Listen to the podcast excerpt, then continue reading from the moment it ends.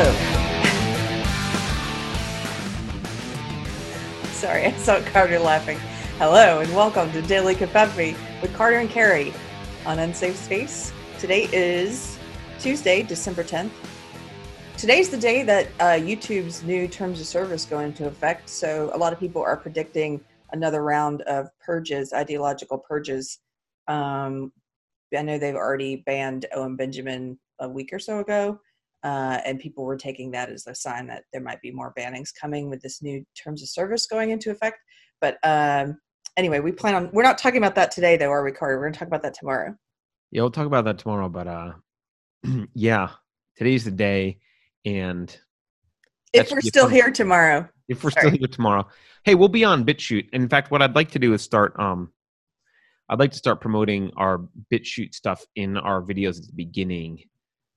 Maybe I'll even make a little graphic that is part of the Daily Covfefe intro. That's just so that people can get used to finding us on BitChute, because we're probably nearing the time in which we'll start to get some pretty, we'll hit some pretty significant speed bumps with YouTube, I imagine. I mean, we're already, you know, I'm looking at our video list now. We're already limited. I mean, the monetization isn't on most of the videos just because it can't be, but I think they're going to take a step further than that, but we'll talk about that tomorrow. Today we can talk about something lighthearted and silly, and then a crazy theory that I have.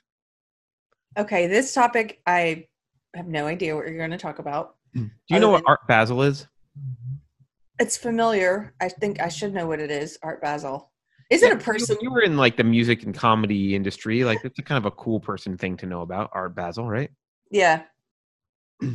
I only know because I think some company that I was on the board of was involved in Art Basel at one point. But now it's kind of, I don't know if it's gaining in popularity or if I'm just paying attention to it, but it's an art festival type thing in Miami. And I already abhor modern art generally, but this is just another instance of some craziness happening. So one of the things that was going around was the story about a banana. I kid you not. Yes. One of the exhibitions was a banana that was duct taped to the wall. And just like when I say a banana, I mean like a 58-cent banana from Safeway or whatever, wherever you pick your local supermarket. It was duct taped to the wall. And this was an art exhibition. I don't even remember the quote artist's name, and I don't think if I knew it, I wouldn't say it anyway, because I don't think he deserves credit for this. But anyway, he duct taped a banana to the wall, and it sold to some schlup for $120,000. Now, if you're listening, I've got an orange to sell you. So just contact me at speak@unsafespace.com. Anyway, so he duct taped this banana to the wall. And, you know, it was already crazy that it was selling for $120,000. And there was a talk on Twitter and people saying, well, if you disagree with this, then you disagree with capitalism. It's like, no, I think capitalism is moral. The market should decide the prices. It doesn't mean people always make good decisions. People can pay stupid amounts of money for dumb things. That's part of capitalism. And there you go. You get a banana on the wall for $120,000. But another dude, I'm going to show you what another guy did who called himself a performance artist. Okay. He did. This might have been what I saw, but maybe not. So here's the banana on the wall. See this in the background? Okay. The banana on the wall? Can you see it? Yep. All right. Let's watch what happens to this $120,000 piece of art. Comes up to it. Up. Takes it off the wall. This is not the guy who's the artist. This is just a separate guy. Peels the banana. And eats the banana. We respect Mauricio. I love it. This guy's my hero. Yeah. So he should eat the banana off the wall. Yeah. So he got in trouble, but he didn't get prosecuted. The artist actually said, "No, that's the point. It's a banana. Like you can replace it." So they bought another banana and duct taped it to the wall, and that's So he got away with eating the banana. For all I know, this is part of a publicity stunt, and he's in cahoots with the original artist. I don't know. But you didn't see what happened most recently? What, was there something more other than this? Yeah, unless this was a satirical headline. I don't think it was. Hold on. That was as far as I got. That was like maybe yesterday's news or whatever. Yeah. What else happened now? Somebody vandalized it. Pull up the picture. Somebody took red lipstick and wrote really big on top of the wall with the banana, "Epstein didn't kill himself." No way. Yeah. Oh. Well, I'll put the picture up. Okay. That is awesome. So now that's art. That I can get behind. They actually removed the banana and replaced it with the phrase "Epstein didn't kill himself" in red lipstick. So actually, that's odd. I didn't know that, but this actually relates to what I wanted to talk about, which is pretty funny. This got me thinking because I used to be. All right, I'm going to propose something, and people are going to say it's self-aggrandizing because because the way I'm going to describe this is I will be at closer to one end of this spectrum than the other, so it makes me sound better. That's fine. You can criticize me for that. So I'm going to start by saying, for a while, I was at the other end of this spectrum. I was at the Art Basel end of this spectrum. And so this got me thinking because I watched this and I was like, who's paying attention to bananas on the walls and duct tape and who cares? Like that, I was looking at this, really scratching my head, going, "Who cares about this?" And I remembered that. Well, there was a time in my life when I cared about this. This is what I was caring about. And wait a minute, real quick question: are you saying you don't care now, but you care, or you care in a different way now? Because you cared enough to talk about it today, right? I'm only caring enough to talk about it today so that I can introduce this concept. Oh, okay. The only reason that I'm talking about it. I wouldn't talk about it. So no, I don't care about that particular thing, but I'm introducing it because it is it was the spark that got me thinking about something, because I also spent some time hanging around people who were very different from the Art Basel crowd last week. And I remember that I used to be very much like that. And I'm going to propose this, Carrie. It doesn't mean it's correct, but I was thinking there's like maybe 3 or 4 different levels of, I'll call them levels of consciousness that people have right now going on generally, how they're operating day to day. And it doesn't mean you always stay in one, like, it doesn't mean I'll get to it in a minute, but like the kind of lowest level I'll call is this Art Basel level. It's what I'm calling like the avoidant level. These are people who are kind of avoiding being conscious about stuff that matters that's going on around them. So this is like you're paying attention to sports and celebrity gossip and watching a lot of Netflix and spending your time on Facebook playing around, and you're paying attention to Art Basel. You don't want to talk about politics. If someone brings up politics, even you don't want to even talk about politics. You definitely don't want to have discussions about cultural values or morality or philosophy. If someone talks about saving the West, it's like a meaningless phrase. They're a kook. It doesn't make any sense. And you're extremely short-term focused, right? You're focused on what's going to be the entertaining thing for me when I get home from work today or next week, or what concert am I going to go to, or what's the new Netflix series that's out, or whatever it is. And that's the Art Basel thing, to me, fits into that category. It's people who are like, ooh, a banana duct taped to the wall, what does that mean? Let's take pictures of it, let's share it on Instagram, let's talk about it, it's interesting. It's not interesting. It's a banana duct taped to the wall, and it's an utter and complete distraction. I mean, you're not only distracted, you're like intentionally avoiding looking at the world around you. You're really just trying to feed yourself dopamine, right? You're just looking for what's the next thing to keep you. And this is I think it happens in younger people with like going to clubs and doing drugs all the time, right? And it happens in older people with, I don't know, maybe just sitting around channel surfing or sports or whatever it is. It doesn't mean you never watch. So it doesn't mean I never watch sports. I'm not saying that. I'm saying you live in this you live at that level. That's your normal level. You're always kind of there. And I think there's a lot of people that are always in that level, unfortunately. So they don't even need the cathedral to really do anything except for to sideline them in the battle. They really don't need the cathedral to do anything except for provide entertainment, right? As long as someone is throwing bananas on the wall with duct tape and Netflix is churning out crap, those people will be sidelined.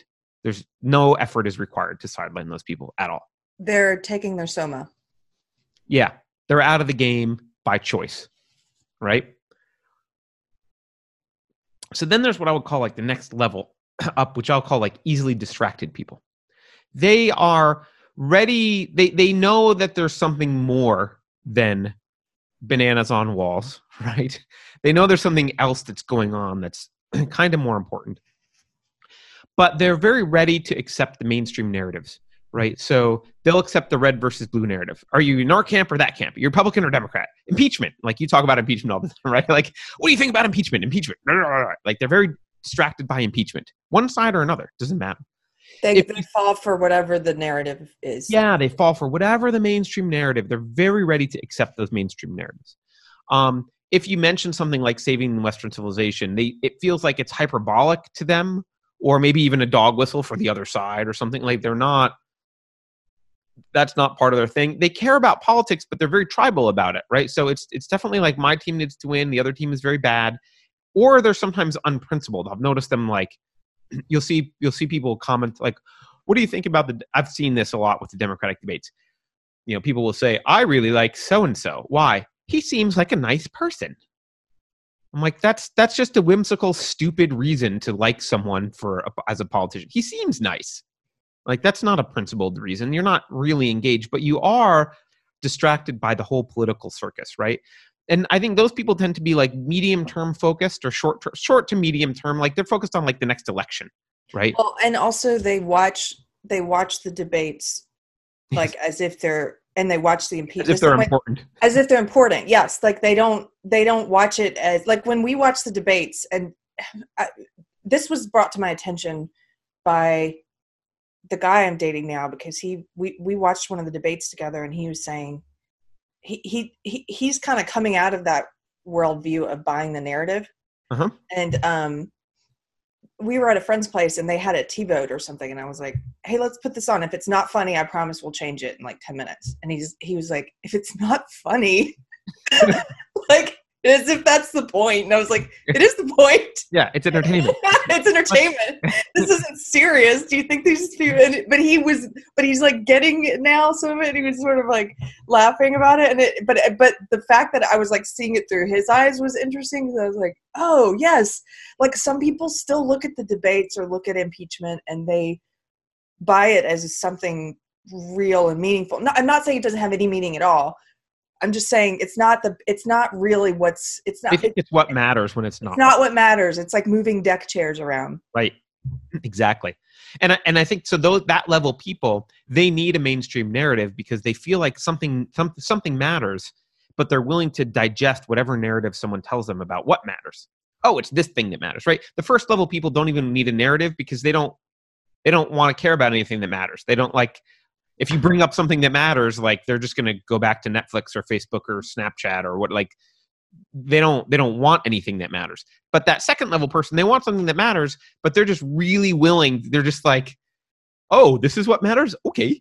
And they're like a dog with you give them the bone and they're like, thanks, this is what matters. Ah, I'm going to tear it apart. Ah, right. Impeachment. Ah, right. They're very excited about the impeachment that matters. I've been, I've been both of these kinds of people before. So yeah, me too. By the way, I like mea culpa on all this stuff. I've been all this stuff. And again, these are rough. I don't even know what I'm following along like the audience is. Yeah, I just made this up also. Right, but just to say, as I'm following along like our audience members, because I don't know what you're saying next, but also I'm thinking with the brain of your co-host, and I just want to make the caveat, of course, for anyone who doesn't, he's talking about roughly speaking. These are some groups, but go ahead. Yeah, thank you. And it doesn't mean I never watch sports. Sometimes do I watch sports sometimes, right? In fact, I watched sports the other day with my daughter, and I was like, I actually told her about reading Jonathan Haidt's, not the coddling one, the other one. The Righteous Mind. Yeah. And I told her about like, oh, apparently there's like this belonging to a group and culture. I want to see if what it feels like. I forgot. I haven't watched sports in a while. Like, I'm going to root for this team and feel like part of this. Like, it was like an intentional experiment, right? It's fun. Yeah. And it was fun. So, okay. So there's that level. So there's like the kind of easily distracted level, which is kind of a step up from the avoidant level. They need a narrative and they're happy to buy the narrative. Then there's a level where I think you and I probably spend most of our time, which I'll just call like the red-pilled level a little bit more, right? Where there's people who want to reject, they reject the mainstream narrative. They recognize like the cathedral is bull crap, right? They see politics as a circus, right? You're like, if it's not funny, we'll turn it off. Like it's a circus, right? They see that. They are actually concerned with saving Western civilization in some way, right? They're concerned with culture and like philosophic values and changes. And they often want to talk about stuff that the narrative forbids you to talk about, right? So they're like, oh, let's talk about sex differences between men and women, or maybe Carrie doesn't want to talk about this one, but other people do, like central banking, or right? Or let's talk about rampant pedophilia in the cathedral, right? Epstein didn't kill himself, right? Let's talk about that. Right? Let's question mainstream narratives. So there's, one of the mainstream narratives, and this is where I think talk about the blatant censorship that's happening culturally in this society. Absolutely. Right. All that stuff. Yeah. Yeah. Disparities, like not just disparities in outcome between groups, but causes that might not be bigotry for those disparities, right? Having those difficult conversations about that stuff. All that stuff is I would say more in the red pill thing. One other one that I ran into recently, which I'm starting to wake up to a little bit more, is this idea that boomers, to a large extent, were a variant of hedonists. Boomers have this attitude like, "Oh, millennials, you just need to suck it up and blah blah blah." Like, when I went to school, like when I was your age, I had a house and blah blah blah. Like, yeah, well, when you were their age. College cost a song, and you could work your way through college by having a summer job. When you were their age, taxes were lower. When you were their age, they weren't like the boomers spent a lot of time spending their grandchildren's money. And now they're looking back going, why are you complaining, millennials? I had a house when I was your age. Yeah, you did. You borrowed it from your grandkids. It's the same. In fact, my friend said this. I was like, because I was asking like, well, what do you mean by like boomer attitude?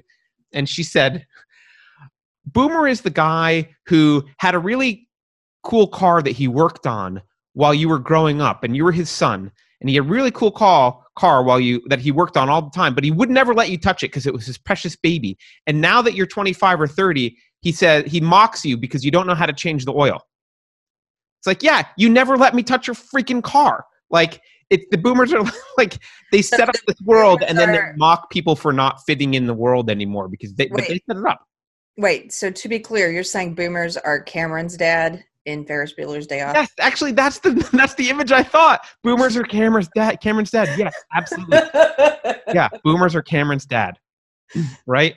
And they're kind of like, what's wrong, everyone? Give me my Social Security, right? Like, I heard the house down. Like, okay, would you say that this new attitude of yours about boomers is also influenced by the Zoomer video? Remember the episode we did on the Zoomer videos? I do remember that episode. No, it actually isn't influenced by that so much as me trying to understand that, maybe. But asking someone who's a little bit more plugged into this, but the way that she described it was like boomers as kind of a sort of a version of a hedonist. Not like totally hedonistic all the time, but this kind of very self-centered, like, well, I want a nicer car or I want a bigger house. So we're both parents are going to work. So screw raising kids. I'm not going to let you touch my car, Cameron. But then I'm going to mock you later when you don't know how to do any basic auto mechanic stuff. I'm going to borrow a bunch of money. Like, I'm going to vote for programs that expand the government and put us all into debt and ruin the economy. And then I'm going to be like, well, and raise college tuition through the roof. And then I'm going to say, well, when I went to school, I could pay for college myself. Or you need a good college education, boy. It's a boomer it's like a mentality that's just stuck in an era that is no longer applicable. That was actually destroyed by you yourself. So, That's the boomer mentality. Anyway, the red pill people seem to be a little bit more long-term focused, right? They're more focused on like their kids' lives and like the next generation or next generations. They're less focused on the next election and more the next couple decades and like, hey, where's this country going? And that's a big difference there. I just want to interject for a second. That's a big difference in the conversations I have with the people who, like the second group that you're talking about, the people who are distracted by the propaganda, by the mainstream narratives. Yeah. Those people are always talking about Trump as if he's not going to be a blip on the radar, an interesting blip on the radar, but like, I'm not so much concerned about the next 4 years. I'm much more concerned about where we're going to be in a few decades. Right. And they don't seem to have any. And again, this goes hand in hand with this new leftist ideology that I used to believe in that has taken over most of the left. It's a racist and sexist ideology, and they don't seem to think down the road of like, how do you unteach? You're teaching generations of people that it's impossible to be racist towards a particular race or sexist towards a particular sex. So how do you unteach that? You're not thinking down the road at all. Right. When does feminism end? Yeah. When does this stuff end? When is it enough? Yeah. So anyway, I just wanted to interject there because they don't, you're right. I think that's a very astute point is that they are short-term, very short-term focused. Well, but not as short term as the people who are just like totally avoidant, like because they're literally like tomorrow or next week. So yes. They're a little bit longer term focused, right? Yes, I have to tell you something funny later, but go ahead. You're on a roll. But no, so that was, and I think that's where I spend most of my time, and I think that's where you spend most of your time in that kind of red pill level. I don't know what the level after that is. I've heard the term black pilled. Could be something. I think I know what the level is. I don't think black. No, I've heard the term black pilled to describe. I don't know how to describe the next level. Well, that level just doesn't, I think there's two ways. You can go off into not caring and being negative, or you can go off into being, no, I think there's a transcendent level. I think there's a level that I would love to get to where I'm not so plugged into even now, like what I think are the actual things that are going on. It doesn't mean I want to become avoidant. It just means, okay, this is going to sound cheesy to an atheist. From a Christian perspective, it's like the level that Jesus was at. Do you know what I mean? Or I'm sure you could, or like it doesn't have to be Christ, like the level Buddha was at. This level of just knowing and acknowledging and being aware of what's going on in the world, what's actually going on and the things that are wrong, but not letting it guide your day-to-day activities so much. Being more like a living example of how to breathe that negativity in and breathe out positivity. That this is maybe a little Marianne Williamson for you, Carter. No, actually I like it because it very much matches my notes on what I thought this fourth level. I didn't know whether to call it black pilled or something else, but you're saying like transcendent. I don't know what black pilled actually means, but the notes that I have under it kind of match what you were saying, which is like, I think that they look at things and they're not just seeing that the mainstream narrative is wrong. They are concerned with why it's wrong. And they really strive to be understanding like historical trends and analogies of like what's happening on a meta level in culture. They're concerned with like fundamental questions of morality and the survivability of belief systems, right? It's this like religions, right? They're like looking at things at that kind of level. But I do think a lot of them have, at least from what I can tell, a lot of them have given up on saving the West per se.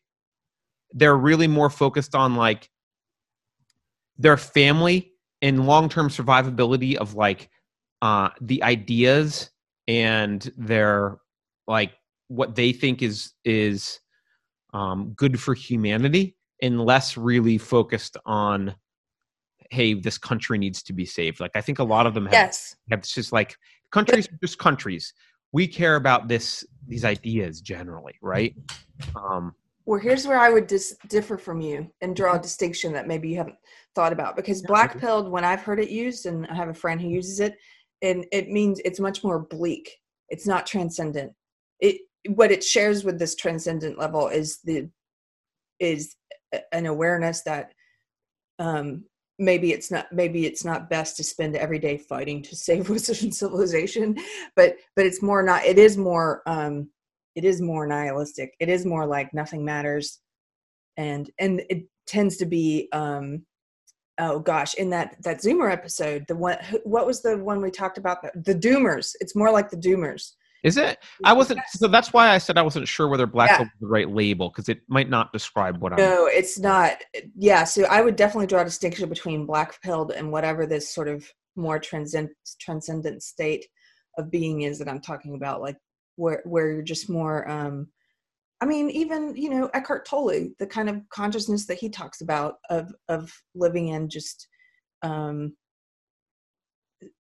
I think we all straddle different parts of these groups, by the way. And so some days I feel like I'm more moving towards that transcendent place. And then other days, no, I'm definitely down in the mud fighting things. No, me too. I have my moments where I'm on either one. Maybe the black pilled thing. So I thought about this earlier, but I wasn't able to articulate it. And you're kind of forcing me to think about this a little bit more because you're pushing back on black pill as a title, which is fine. It might be the wrong title. I think actually at each of these levels, there's like a dark side, like different ways to approach these mentalities. And like, you could approach that transcendental level in a positive way, or you could approach it in a very like nihilistic black-pilled way. Yeah. And that's probably true for all of them. Yeah.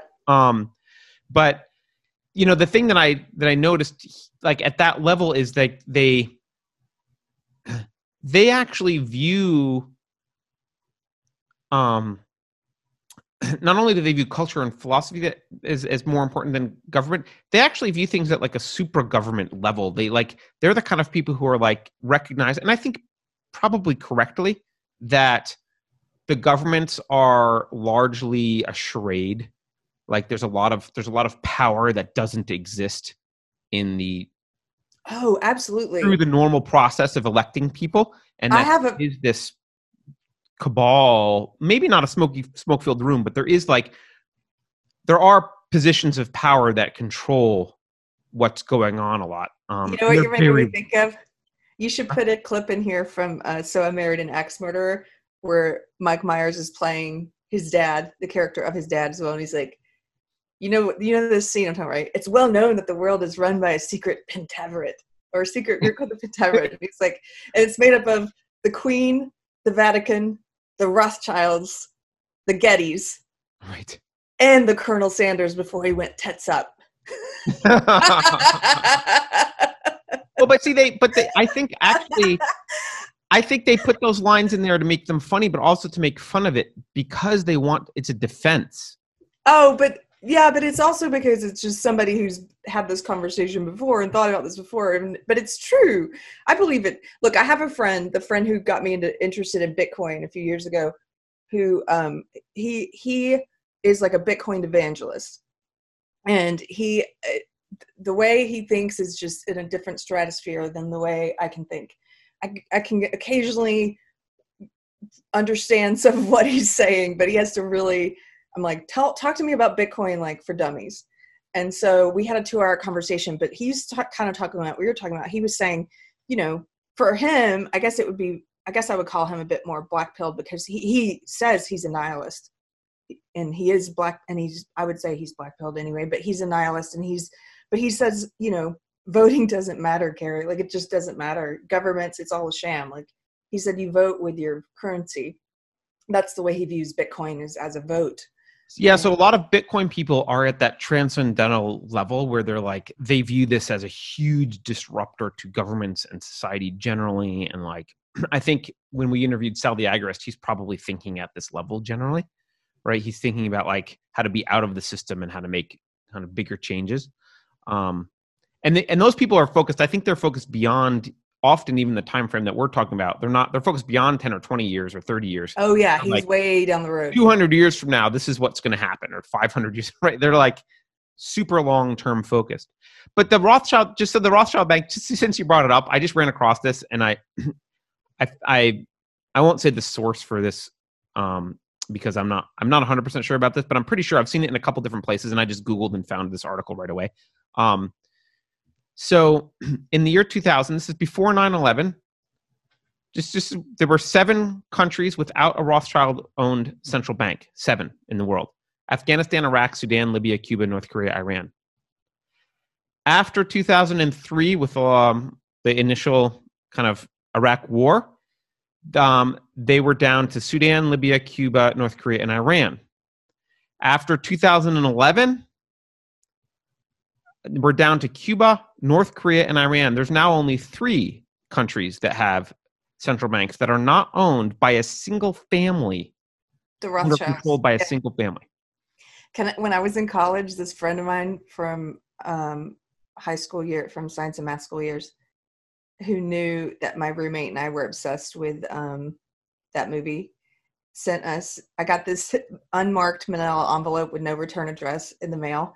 And in it were photos, 5 photos, black and white photos of the Queen, the Vatican, the Rothschilds, the Gettys, and Colonel Sanders. That's pretty awesome. It was hilarious. Yes, I just had to introduce some levity into this because it's the first. If it's the first time you're hearing that, hey, governments don't really matter. Like there's more powerful forces at work. I know people in the U.S. who still don't believe in the deep state. So I mean, to think that on a global scale. And look, I'm not saying that governments don't matter at all. I agree, they do matter, but I am saying that like a lot of times buried in this stuff is there's grains of truth in a lot of this stuff and. You know, part of the distraction is for us to, you know, part of what they do to distract us is to like, they make fun of them or like, look at the conspiracy theory stuff, right?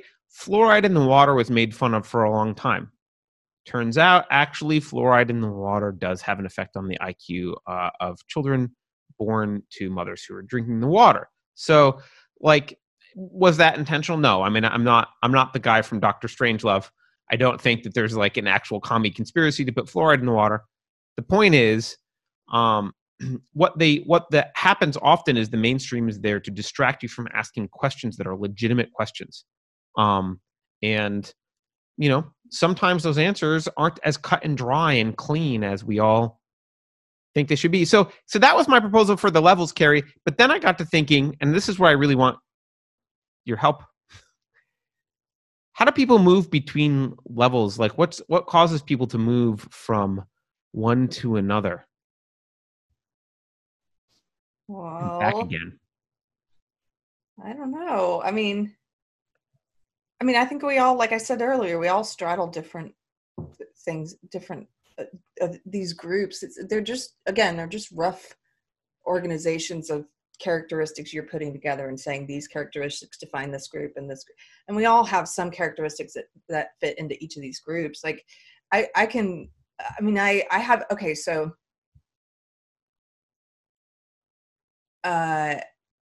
if we're talking about guys I've dated or am dating today. This guy I used to date, he was more of like the first level that you're talking about or the first group.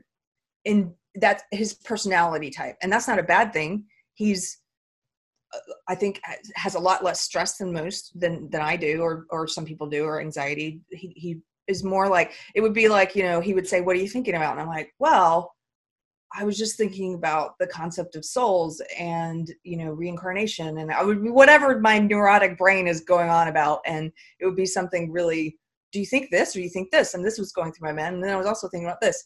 And I'm like, what are you thinking about? And he's like, should we have turkey burgers? Right.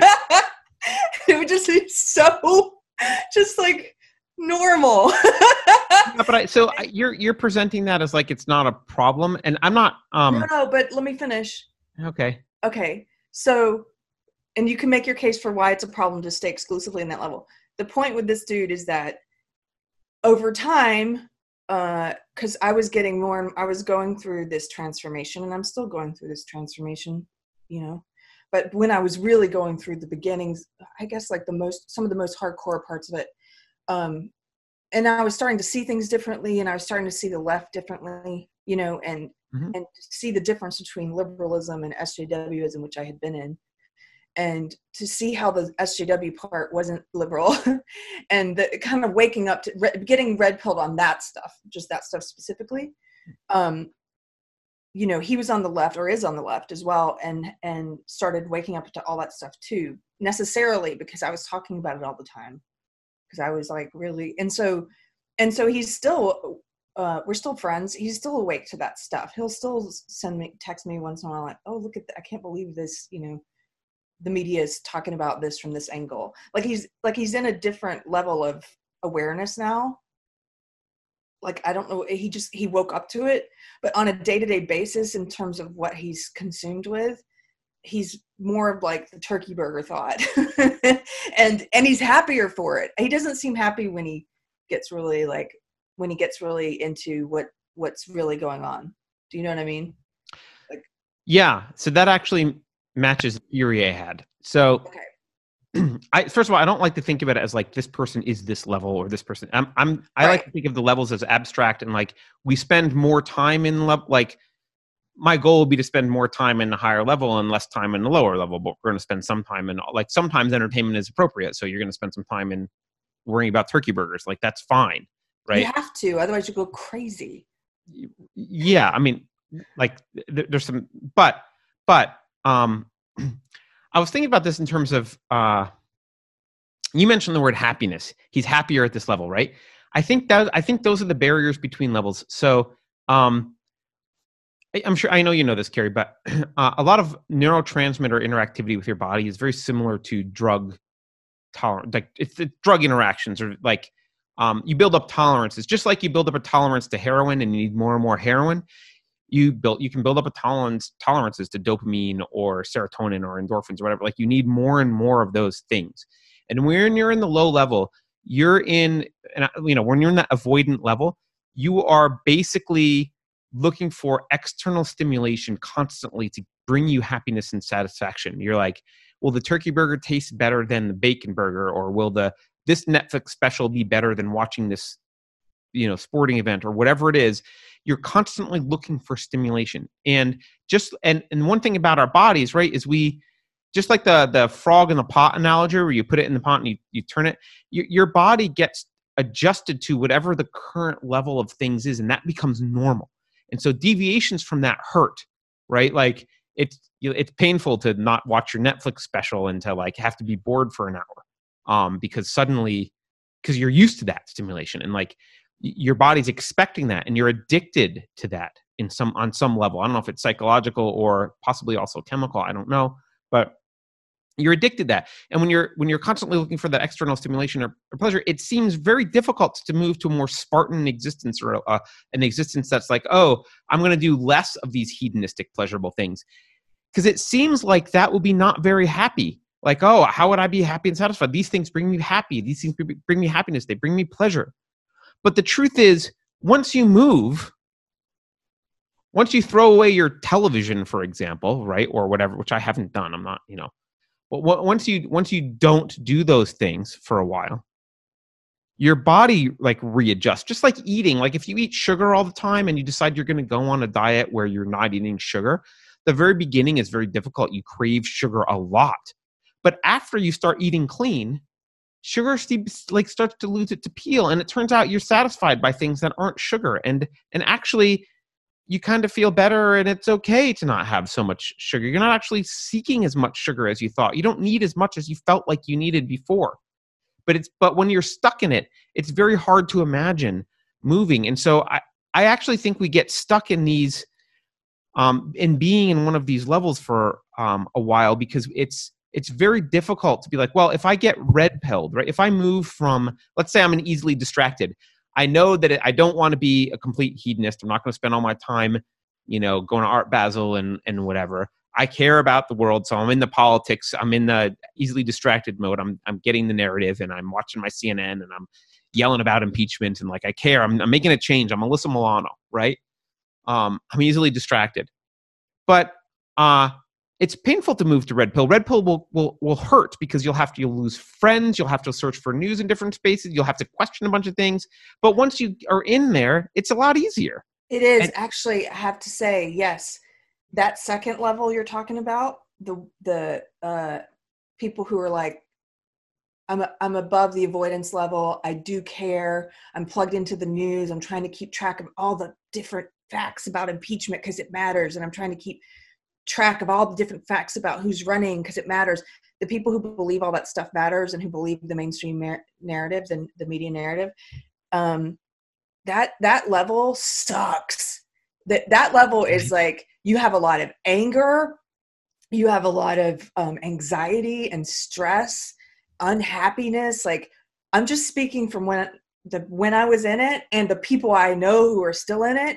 It's like every post is hatred of the other group, whatever that group, you know, and then especially the ones who are anti-Trump and are plugged into the Trump hate, they are just constantly like, and you know, Trump hate, and then personal posts about how they can't sleep at night, or they need recommendations on anxiety meds from friends, or they have, you know, all these mental health problems.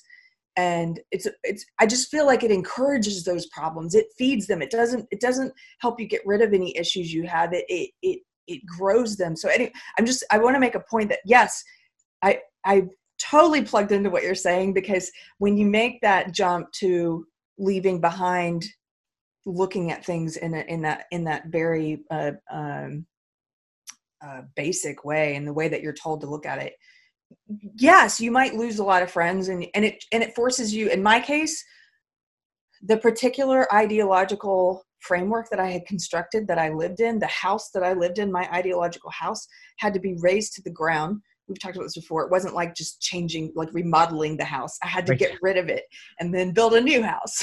And so that is, most people don't want to do that. That's very, it's life altering to such a degree that, you know, that's why it's funny when I talk about my old life, I talk about it like a previous life, because it feels like a previous life. Like in my old life, I knew this person, blah, blah, blah, because it feels like an old life to me. This is totally different, but it's so much better.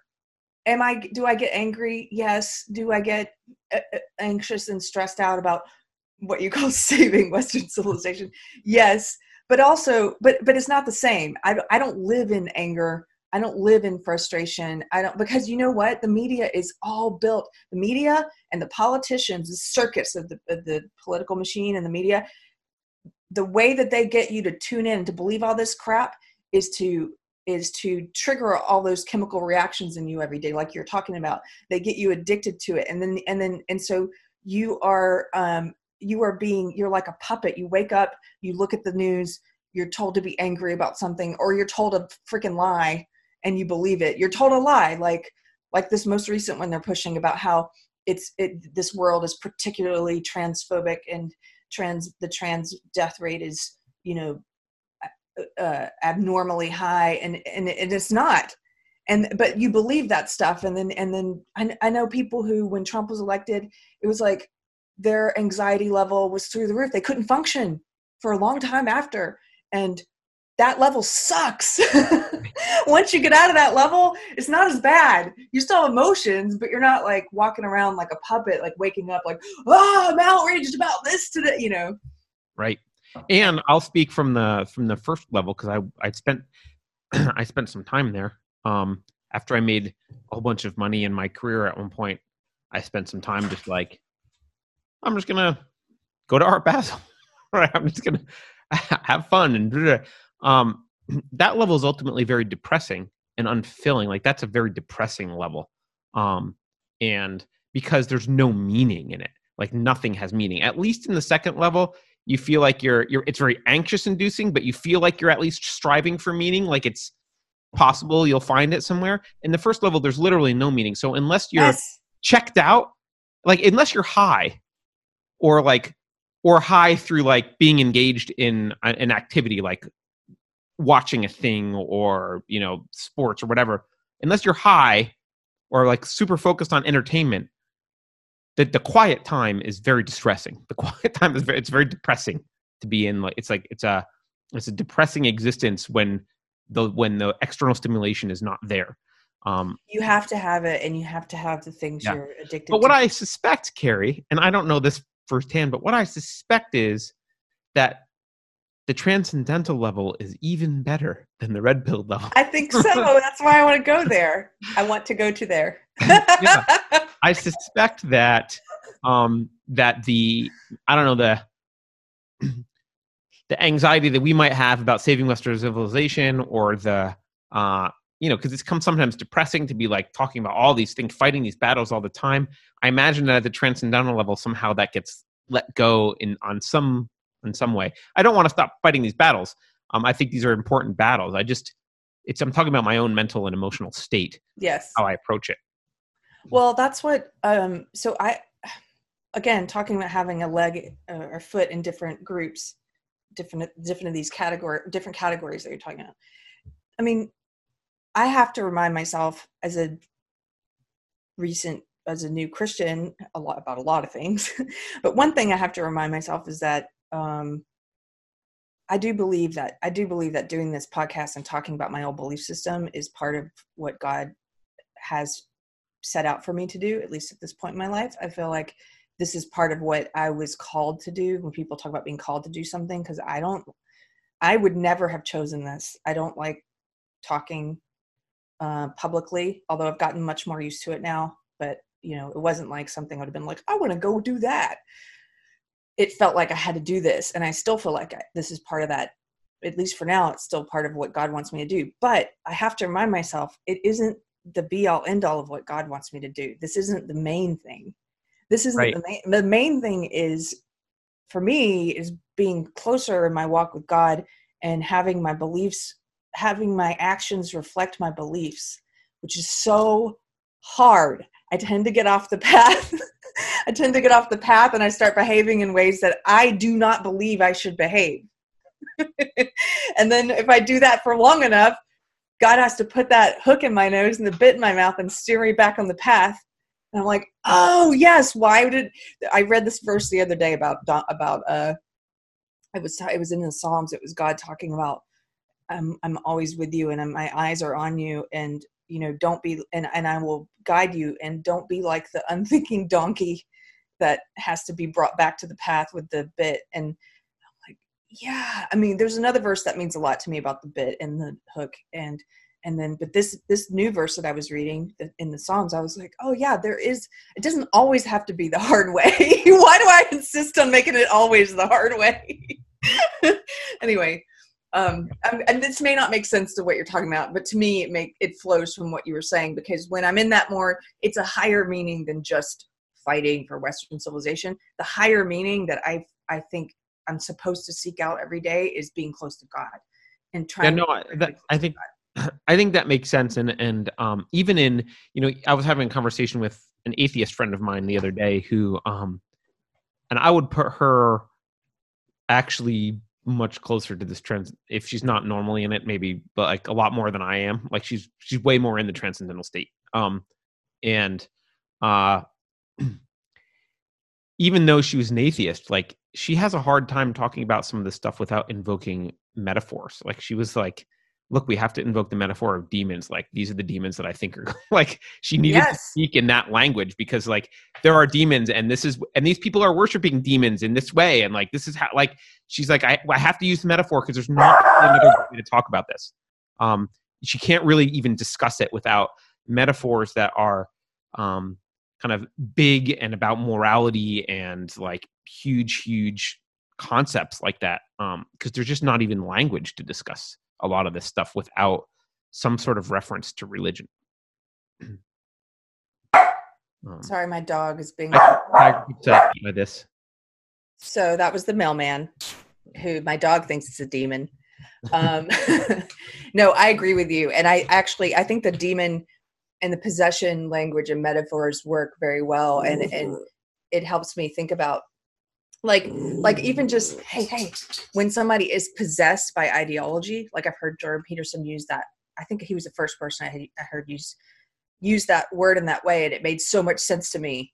Because it's like the Jung quote, like the ideology has them. They don't have the ideology. They are possessed by it and animated by it. And you could think of a demon that way. What's to stop you from thinking of demons in the Bible that way? Like, right. And I also think that things that people are addicted to are that people can become addicted to. They're possessed by those things. If you're compelled to do something, if you're compelled to do it, gambling, drinking, sex addiction, whatever it is, if you're compelled to do it, cheating, it's like that thing has you. You don't have it, right? You're possessed by it. And that's a demon. That's like, I mean, what they call alcohol spirits, right?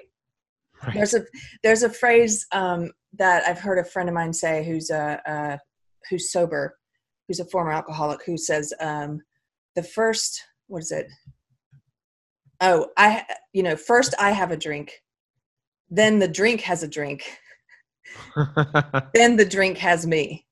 Yeah. Like that's the three drinks. And I'm like, wow, that's really possession, right? Like that's really apt.